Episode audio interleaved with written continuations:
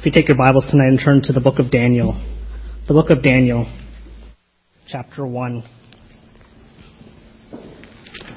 And tonight I want to preach a message titled Hope for Despairing Times. And I believe we're truly living in despairing times. I touched a bit this morning in the message just on the signs of the time and the type of things that we're living through and the type of society that we live in. I spoke about the attack that is on truth today. And we see it all around us. Uh, we talked about that young girl in Brampton this week who, whose father took her own life. And, you know, that, that, to me, that's despairing. And that weighs heavy on my heart thinking about that. Thinking about what's going on in the States with the, their abortion laws being passed in different states and uh, the, the late stage abortions that are being permitted. And you know what? It could be despairing. You know, I'm, I'm one of those people that I like the news. I like reading and listening to the news, but sometimes I, I just need to put it away. Um, I have to put away social media or at least limit it to communication because I just, I have to put it away. I don't, I don't need to be feeding my mind constantly with it. But some of the atrocities that I've read about around the world, I think about some of the civil wars that were happening. I know there are still wars happening in Africa, but some of them back in the 90s, some of the civil wars uh, with the child soldiers and the drugs that they were giving them and the cannibalism that was happening, that was practiced, and that, that weighs heavy on your heart. And you, you, you think about the grip that Satan has on this world and how he's blinded the eyes of them, of this world. And we look at this and we say, what kind of, do we have hope for these times that we live in? Uh, one of the big things I think about is with Simon getting ready to go to school. And uh, for his first year, we have that figured out and we're going to send him. But it, it, always made me wonder because I grew up, I went to public school uh, from kindergarten to grade 12. And, you know, I made it through there and it was okay. It wasn't so bad. And, you know, I had a good foundation and my parents uh, taught me the things of the Lord, and I was raised in church and things like that. So I had a good foundation, but I still remember the difficulty of being in public school and trying to stand for what was right um, back then. Not that it was that long ago, but even then, I just remember it being difficult. But now I compare it to today, and it's it's amazing the things that have changed and what society has counted as normal. You think of the LGBTQ agenda and what they're pushing. Uh, there's uh, there's a law that allows any school where kids go and tell the principal we want a gay straight alliance, the school immediately has to allow them to to uh, to allow this group. And there's also a law that prevents the principals from telling the parents that your children are involved. So if I sent Simon to public school and some of his friends say, hey, there's a club going on at recess, why don't you come join us? He doesn't know. He can go there. He could be influenced by this group, their agenda, and the principal has no right to tell us that he's there, and we wouldn't have any idea. And that's the type of thing that our young people are facing. Uh, you think about the things that are promoted in the school state. Drinking is promoted. Drugs are, are promoted. You can tell just by the way that it's become legalized and things of that nature. Immor- immorality is promoted. I remember being in school and we had the people come into our assemblies and we'd have the anti-drinking assemblies. We'd have the anti-drug assemblies. We weren't, I remember not being allowed to take the Lord's name in vain. I remember teachers getting upset at us for that. We were taught things like abstinence in school, but that's all thrown out the window. And they're bringing all this new stuff in. You know, I believe a lot of the, the older teenagers that are in high school, they're kind of past that. But the things that they're trying to bring down on the foundational level from the kindergartners up, it, it, it scares me that this is the society that we live in and it's despairing. And I feel for our young people. You know, they're fighting and they're needing to stand for things that past generations would have not had to face. They're, they're needing to stand up in hard situations that we could have ever imagined growing up and being in school and being around our peers. And that's the day we live in. 2 Timothy 4 verse 3 it says, For the time will come when they will not endure sound doctrine, but after their own lusts shall they heap to themselves teachers having itching ears. And they shall turn away their ears from the truth, and they shall, and shall be turned unto fables. And I'm not trying to be a downer tonight and trying to throw all these things at you because we have hope in Jesus Christ. But at the same time, in these days, we're warned that people will have itching ears and they will turn their ears away from truth and shall be turned unto fables. I think about in high school, and I went to school um, in Kitchener, and I remember there was this uh, young girl that was in the same grade as me. Um, we met there in grade nine because she was from a different school, but she was a Christian girl. I remember having a talent show and she got up in front of the whole school. I went to a school about 2,000 uh, kids and she got up in front of the school with her cousin and they sang His Eyes on the Sparrow in front of the whole school. Uh, she, she took a stand for what was right. I remember being in science class with her one day and, uh, her and another girl sat behind me and my friend, uh, Tyler and I remember her and I presenting the gospel to these two people that didn't know. They wanted to know what we believed. They knew that we went to church. Just someone that took a stand for what was true. And I came across her on Facebook uh, about a year ago, and it, uh, I was amazed at how far gone she is from the truth, far gone from God. And today she's married to another woman who has transitioned to a man. And I think of how does someone who has taken a stand, who, who was witnessing in high school, knew the truth, grew up in that, I knew the type of home she was in, how do you go from there to get to that point that far away from God? And it's the days we're living in and what we're being bombarded with, and we need to take a stand. And the times may be despairing, but we have hope in Jesus Christ, and that we can lean upon Him. Colossians 2 verse 8 says, Beware lest any man spoil you through philosophy and vain deceit, after the tradition of men, after the rudiments of the world, and not after Christ. So we're in Daniel chapter 1, and we're going to take a look at the lives of these young people that we know about in Daniel. We know about Daniel, we know about Shadrach, Meshach, and Abednego. And we're going to start in verse number 1 and read uh, the first eight verses. And the Bible says, In the third year of the reign of Jehoiakim, king of Judah, came Nebuchadnezzar, king of Babylon, unto Jerusalem, and besieged it. And the Lord gave Jehoiakim, king of Judah, into his hands, with part of the vessels of the house of God, which he carried into the land of uh, Shinar to the house of his God. And he brought the vessels into the treasure house of his God. And the king spake unto Ashpenaz, the master of his eunuchs, that he should bring certain of the children of Israel, and of the king's seed, and of the princes, children in whom was no blemish, but well favored, and skillful in all skillful in all wisdom, and cunning in knowledge, and understanding science, and such as had ability in them to stand in the king's palace, and whom they might teach the learning and the tongue of the Chaldeans. And the king appointed them uh, daily provision the king's meat and of the wine which he drank, so nourishing them three years, that at the end thereof they might stand before the king. Now among these were the children of Judah, Daniel, Hananiah, Mishael, and Azariah, unto whom the prince of the eunuchs gave names, for he gave unto Daniel the name of Belteshazzar, unto Hananiah of Shadrach, and to Mishael, Meshach, and to Azariah, Abednego. But Daniel purposed in his heart that he would not defile himself with the portion of the king's meat, nor with the wine which he drank. Therefore he requested of the prince of the eunuchs that he might not defile himself. And the first thing I want you to notice tonight is the despair in this time of Daniel and these three young men. We see the despair.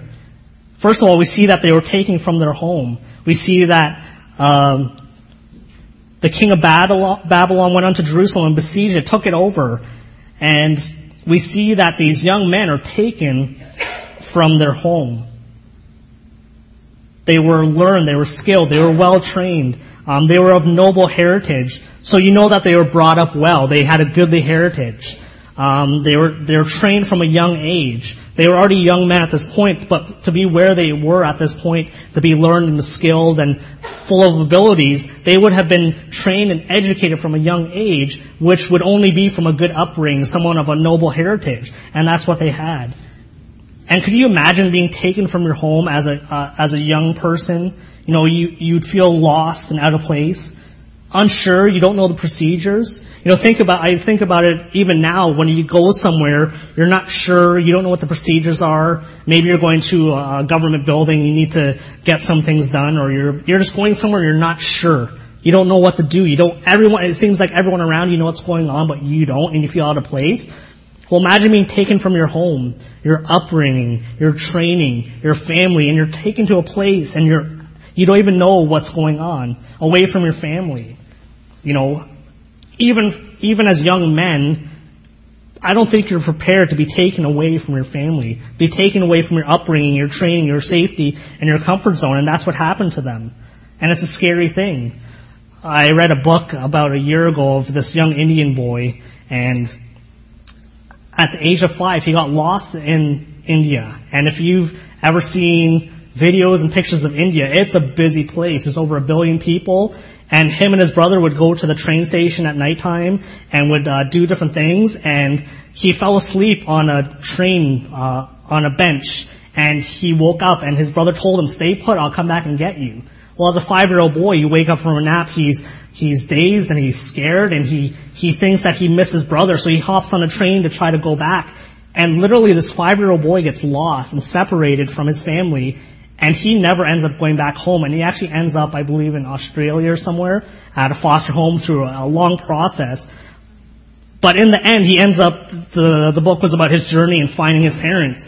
A five-year-old boy being lost, being separated, the anxiety that was there, and um, he actually learned after years of being separated, he didn't remember the name of his little town correctly. He didn't even remember his own name properly. His name that he had told people for his whole life was actually not even pronounced properly because this is five-year-old boy. But there's that anxiety of being separated. I remember this having anxiety reading about this young boy. And I think about this with these uh, young men here as they're taken away in captivity to this place away from their home. They're taken from their language. They were in a new place with a new language. They were taught new things. You know, have you ever been somewhere where you're in a different language and you're and you don't you maybe have a guide or something like that? You've gone with family. Um, when I was in college, I went on mission trip to China. I was there for a month, and uh, one of the things the missionary did as part of our uh, experience there, he sent us out on, uh, I guess the the easiest thing would be to call it a scavenger hunt, but he gave us a paper, and the paper was in part English and part Chinese, and we had to go, and he sent us um, all around on the subway and on buses and things like that. And I remember one point we had gone to a mall, and he said, "Okay, you're going to buy your lunch, but you have to order." And obviously, it's me and two friends, and we don't have any Mandarin knowledge at all. We don't have any form of communication. So he's like, "You're going to order food from this place, bring back the receipt, so I know that you you did it well. Anyways, we're coming back from this mall, trying to make it back to the subway station, and we got on the wrong bus. And we were showing them the paper that had part Chinese saying, we're trying to get here, and they're trying to explain to us in Mandarin that we are on the wrong bus. Well, the louder you talk in the wrong language doesn't make the other person understand. So we're talking louder, and they're talking louder trying to help us, and we finally through our hand motions, we're able to tell us we need to go on the other side and they're going to find a bus stop there. And luckily we got back okay. It wasn't, thinking about it now, it kind of scares me a little bit thinking that we did that. But back then it was like, okay, this is cool, let's do this. But I remember being there and being like, we could be lost in China. Like, this isn't being lost in Toronto where you go and ask someone for directions. Like, that's a little different situation. But they're in this place taken away from their language in a new place, out of place. And they're being taught new things. So for their, for, uh, these young men and what they were taught, their science that would be, would be extended chiefly to music. It would be things like architecture, natural history, agriculture, morals, theology, things of war. That would be what they were taught. But when they came here and they learned of the Chaldeans, the, they were supposed to learn the language, they were supposed to learn to read, and the purpose was to instruct them in the sciences that were un- understood by them. And their sciences were distinguished chiefly for such sciences as astronomy, astrology, magic, things of that nature. So it was totally opposite to what they were taught um, as children of Israel. And it was different to what they thought, and, and their whole mindset were different in this place, and that's what they were going into. And they were being taught these things. They were taken away from their food. And you, you think about that, that's just something comforting. You're leaving a different place, and now you're given all this strange thing, and that just adds to it, and they're given the special diet. They had their names taken away from them. So all these things that they had were just stripped from them. Things that would seem normal were taken from them. We see that Daniel's um, name, he was, was given Belteshazzar. Daniel meant God is my judge, but his new name means Bel protect his life. Hananiah's name meant Jehovah is gracious, but it became Shadrach, which means the command of Aku, the moon god. Mishael meant who is like God, became Meshach, which means who is like Aku. Azariah meant Jehovah is my helper, and he became Abednego, which means the servant of Nego. So they got all these new names which gave homage to the gods of this uh, nation that they're held captive by. So you look at this and you you say these people are in despair. They're in a they're in a strange place. They're in a society that's backwards to what they're taught, different to what they've been uh, brought up in, and they're in a place of discomfort, a place where they'd be scared, a place of despair. But we also see the dedication that these young men had. We see it with Daniel, and we read it in verse number 8. It says, But Daniel purposed in his heart that he would not defile himself with the portion of the king's meat, nor with the wine which he drank.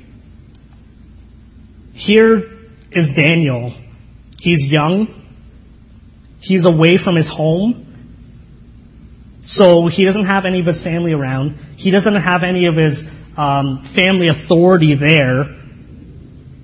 And essentially, he's um, essentially he's being challenged to violate God's law. And when you look at that and you look at this recipe, it's a recipe for disaster. A young person away from their home being challenged to do wrong. But we see the dedication of Daniel. And despite the circumstances that Daniel's facing and being pushed to conform to them, we see that Daniel purposed in his heart to do what was right no matter the cost. And even though he's in a strange place, away from his home, away from his authority, he would have to stand up and speak out in order to uh, let them know that he was not going to do this.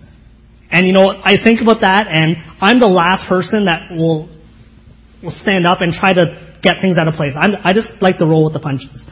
This is what you do, okay, let's do it. I remember when I was a kid, we, I used to go to the dentist. And I was, I was really shy as a kid. I would, I would be scared to say yes or no or to just, to change people's mind. That wasn't my intention, to tell people to do otherwise. So I remember as a kid going to the dentist.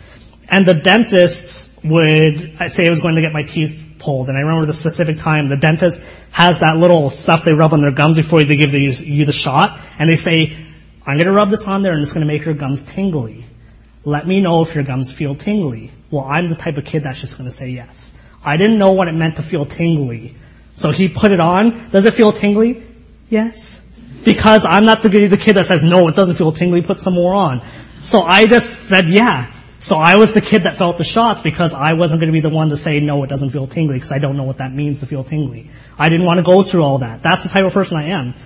But here Daniel is in this strange place being told by his cap, uh, captors, this is what you need to eat. And he stood and said, I am not going to be defiled by your food. Despite the circumstances, he stood up. He refused to compromise his convictions by refusing to eat the king's meat or drink his wine. And we'll see later on that even under persecution, he continued to pray under persecution. Daniel put God first. God granted Daniel favor in the sight of others for doing that. We see that in uh, verse number 9. It says, Now God had brought Daniel into favor and tender love with the prince of the eunuchs. We need to put God first in our lives.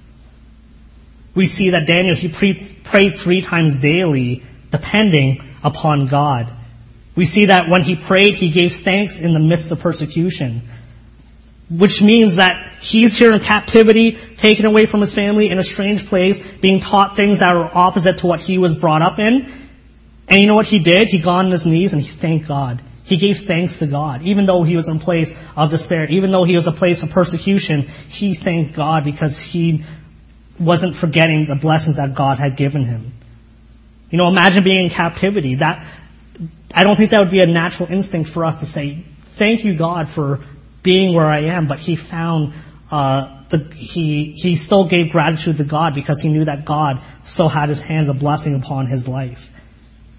And we see that Dave, Daniel purposed in his heart, and we need to be a people of purpose.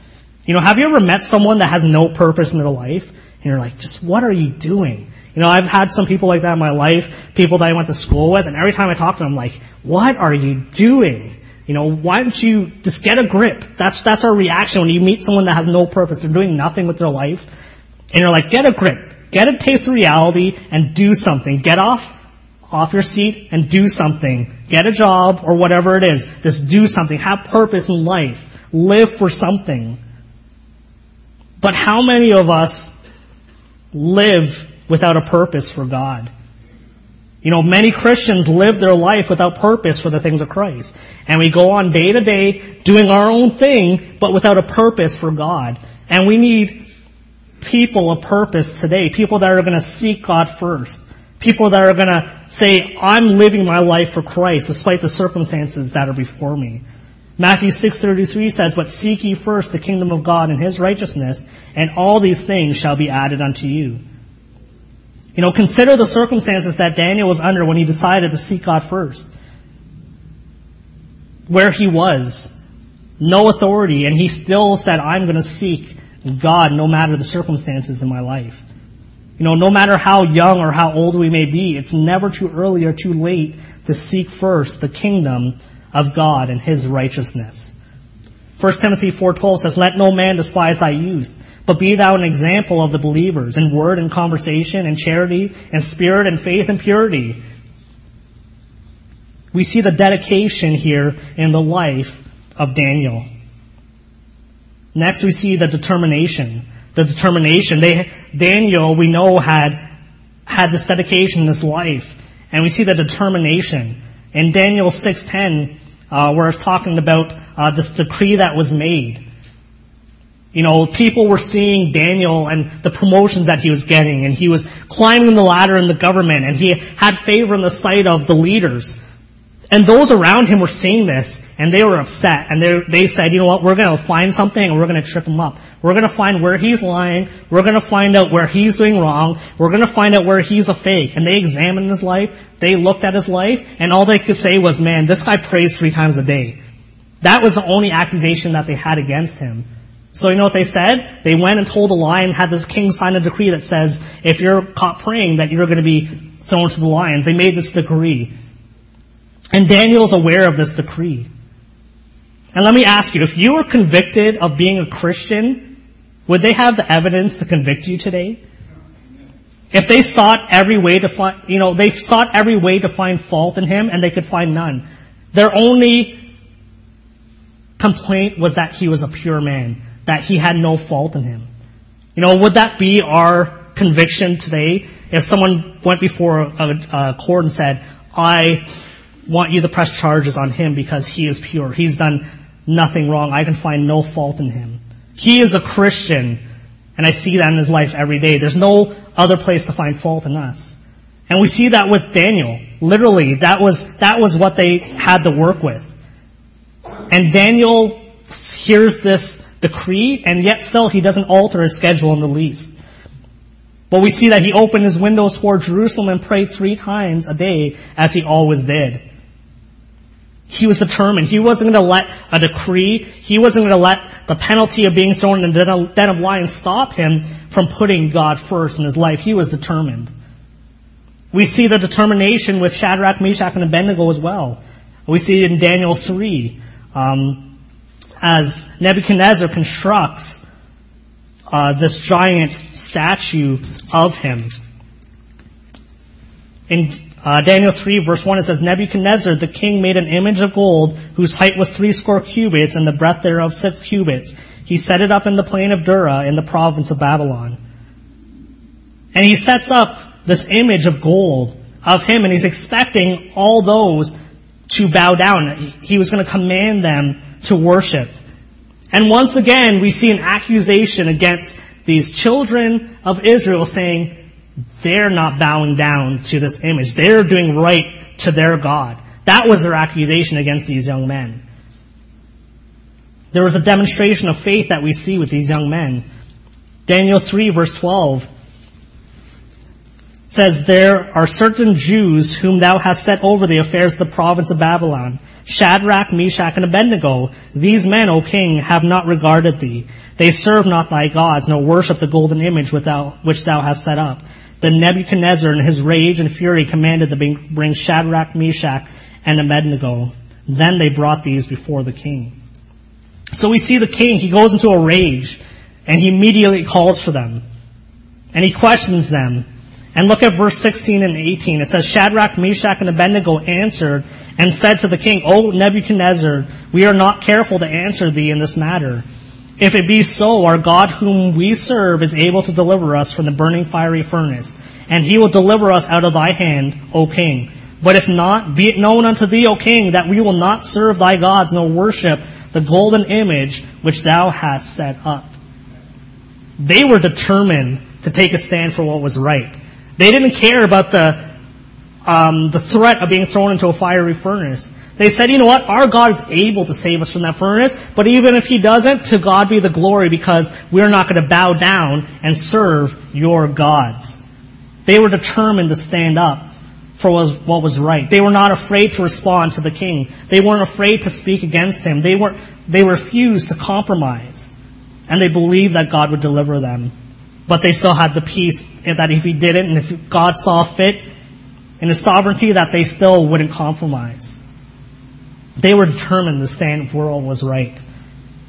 You know, think about that. You're, you're in this place of captivity, and you found favor, and you're trying to, you're in the strange place, and you finally find your place and you're finding favor and you're climbing that ladder and you're getting position and you're and you're feeling more comfortable and then this happens, and we see that the king gathered all the leaders. There was princes, there was governors, the captains, the judges, the treasurers, the counselors, the sheriffs, and all the rulers of the provinces. So all these bigwigs are there, and they say, you know what? We're still going to take a stand. We're not going to bow down to that God.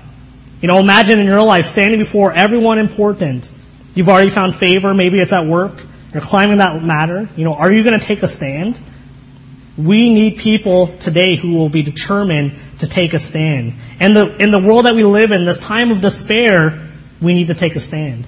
We need young people who are going to take a stand just like these young people did in captivity. So we see the determination and lastly, we see the deliverance. We're going to jump back to Daniel here and what was happening with him in his prayer. In Daniel 6, Verse 16. The Bible says, Then the king commanded, and they brought Daniel and cast him into the den of lions. Now the king spake and said unto Daniel, Thy God whom thou servest continually, he will deliver thee. And a stone was brought and laid upon the mouth of the den, and the king sealed it with his own signet, and with the signet of his lords, that the purpose might not be changed concerning Daniel. Then the king went to his palace and passed the night fasting, Neither were instruments of music brought before him, and his sleep went from him. Then the king arose very early in the morning and went in haste unto the den of lions. And when he came to the den, he cried with a lamentable voice unto Daniel. And the king spake and said to Daniel, O Daniel, servant of the living God, is thy God whom thou servest continually able to deliver thee from the lion? Then said Daniel unto the king, O king, live forever. My God hath sent his angel and hath shut the, the lions' mouths that they have not hurt me, for as much as before him innocency was found in me, and also before thee. O king, have I done no hurt? Then was the king exceeding glad for him, and commanded that they should take Daniel up out of the den. So Daniel was taken up out of the den, and no manner of hurt was found upon him, because he believed in his God. Daniel had hope in God. In this time of despair, in this time where he was taking the stand, he was able to do it because his hope in God. And even the king had hope that Daniel's true God would deliver him. You know, how much does your God give hope to those around you? Is God so real to your, in your life? Is your hope in God so real in your life that it gives others hope around you? Or are you dragging others into despair around you, looking at your life and saying, well, the answer is not in Christianity either. But Daniel's hope is so great that we see the hope in the king as well. There was the deliverance with Daniel. We see that hope in a despairing time. But we see the deliverance with Shadrach, Meshach, and Abednego as well. And where we left off, and they were determined to take a stand. And they refused and said, We will not bow down before that image. And we see the king furious again over their refusal.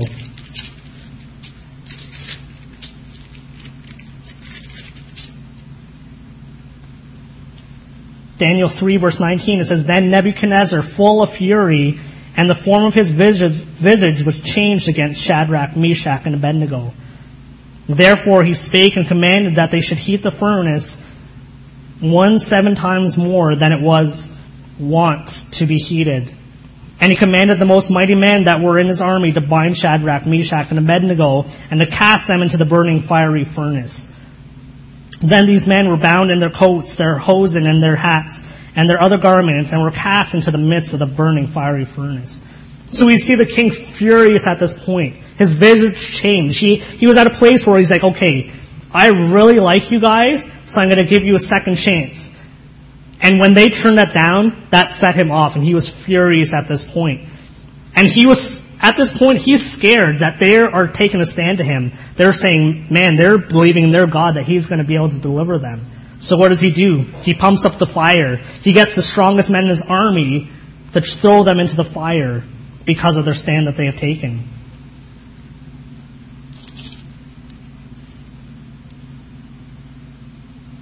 Verse number 22. Therefore, because the king's commandment was urgent and the furnace exceeding hot, the flame of the fire slew those men that took up Shadrach, Meshach, and Abednego, the mightiest men of the army.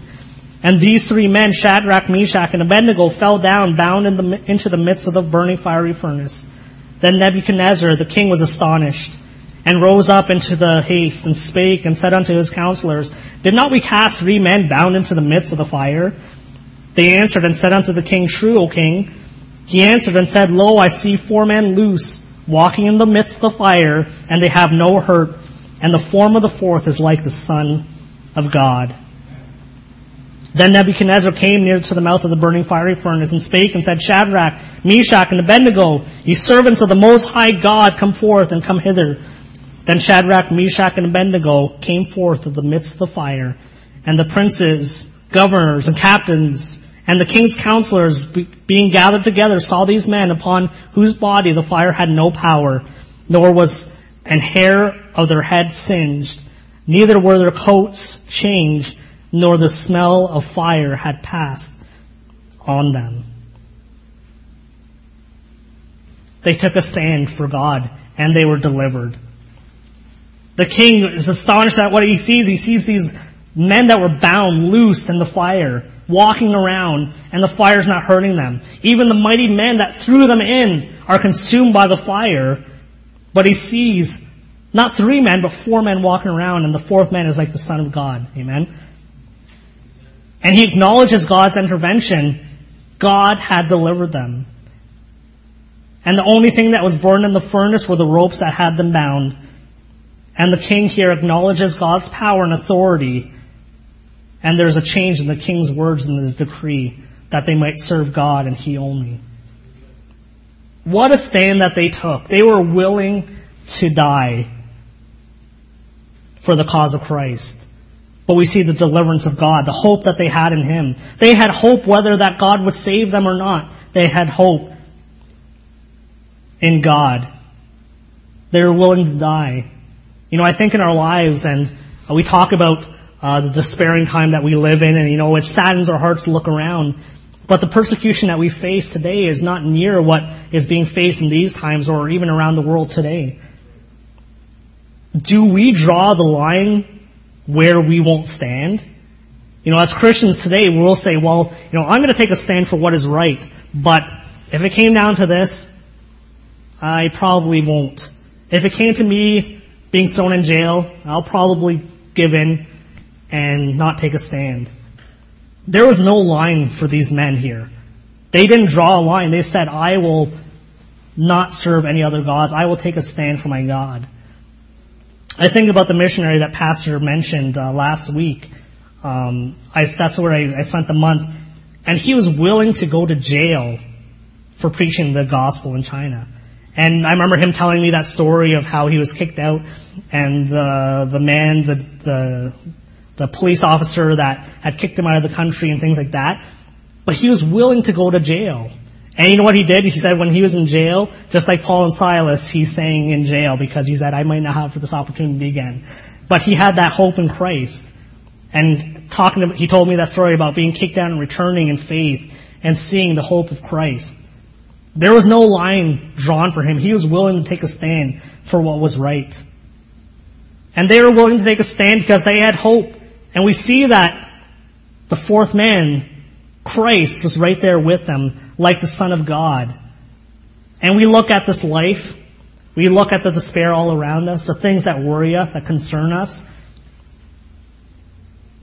It hurts our hearts, and we think we need to take a stand. And maybe that scares us. But we need to remember that Jesus Christ is walking right there with us through the fire. The hope that we have in Jesus Christ, He's there with us. John 16:33 says, "These things have I spoken unto you, that in me ye might have peace. In the world ye shall have tribulation, but be of good cheer.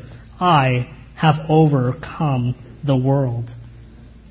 Hebrews 4:15 says, "For we have not an high priest which cannot be touched with the feeling of our infirmities, but was in all points tempted like as we are, yet without sin." We have a duty in these despairing times to take a stand for what was right. Well, we can do it knowing we have hope in Jesus Christ today. Knowing that He walked through it when He was here on this earth and He walks with us today and He has overcome the world. And we look at these men, these young men, and oftentimes we don't give young people enough credit. But they were the ones willing to do what was right in disparity. They were willing to stand for truth. They were determined. They were going to dedicate themselves to God and seek Him first. Are we willing to do that today in our lives? Are we willing to seek God in our life today? Are we willing to stand? Are we willing to walk into that fire and say, God, whether you deliver me or not, I'm not going to bow down to what the world is telling me to do. I'm not going to bow down to others, but I'm going to stand for truth. We need to seek God today and we can have hope in these despairing times that we're living in today. Let's pray.